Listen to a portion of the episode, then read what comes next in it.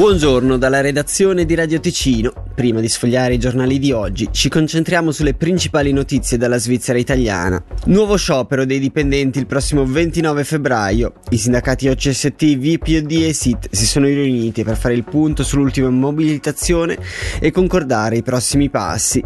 Continuano dunque le mobilitazioni contro i tagli al preventivo 2024, che prevede tagli agli stipendi dei dipendenti pubblici e al settore sociosanitario.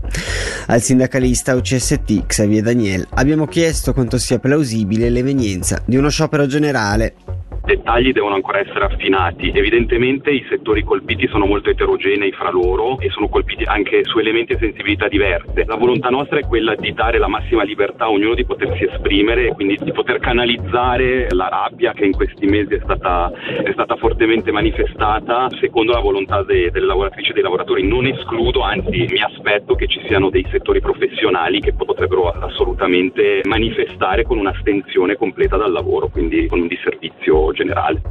I sindacati inoltre discuteranno sul lancio di due iniziative popolari per dare una svolta alla politica finanziaria antisociale del cantone.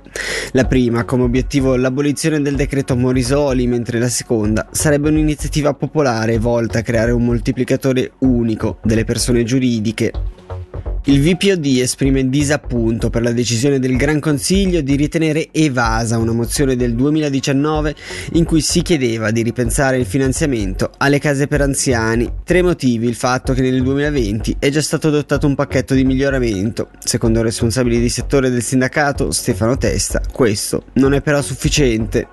Noi abbiamo una categoria di personale sanitario che sono, mi passi il termine, alla canna del gas. Lavorano tantissimo e le prestazioni richieste sono sempre di più e le prestazioni erogate dall'ente finanziatore diminuiscono. Il risultato è che abbiamo molto lavoro burocratico da fare e poi manca il tempo per occuparsi realmente dei pazienti, degli anziani, per passare le ore davanti ai computer per riempire carte che danno poi punti di RAI che sono il sistema e lo strumento di misurazione della gravità dell'anziano, ecco, frustra molto.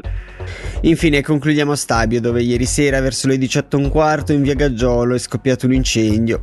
Stando a una prima ricostruzione il rogo ha preso avvio dalla cucina in un appartamento del secondo piano. L'unica persona residente nell'abitazione è stata precauzionalmente portata in ospedale per aver inalato del fumo, mentre l'abitazione ha riportato danni ingenti.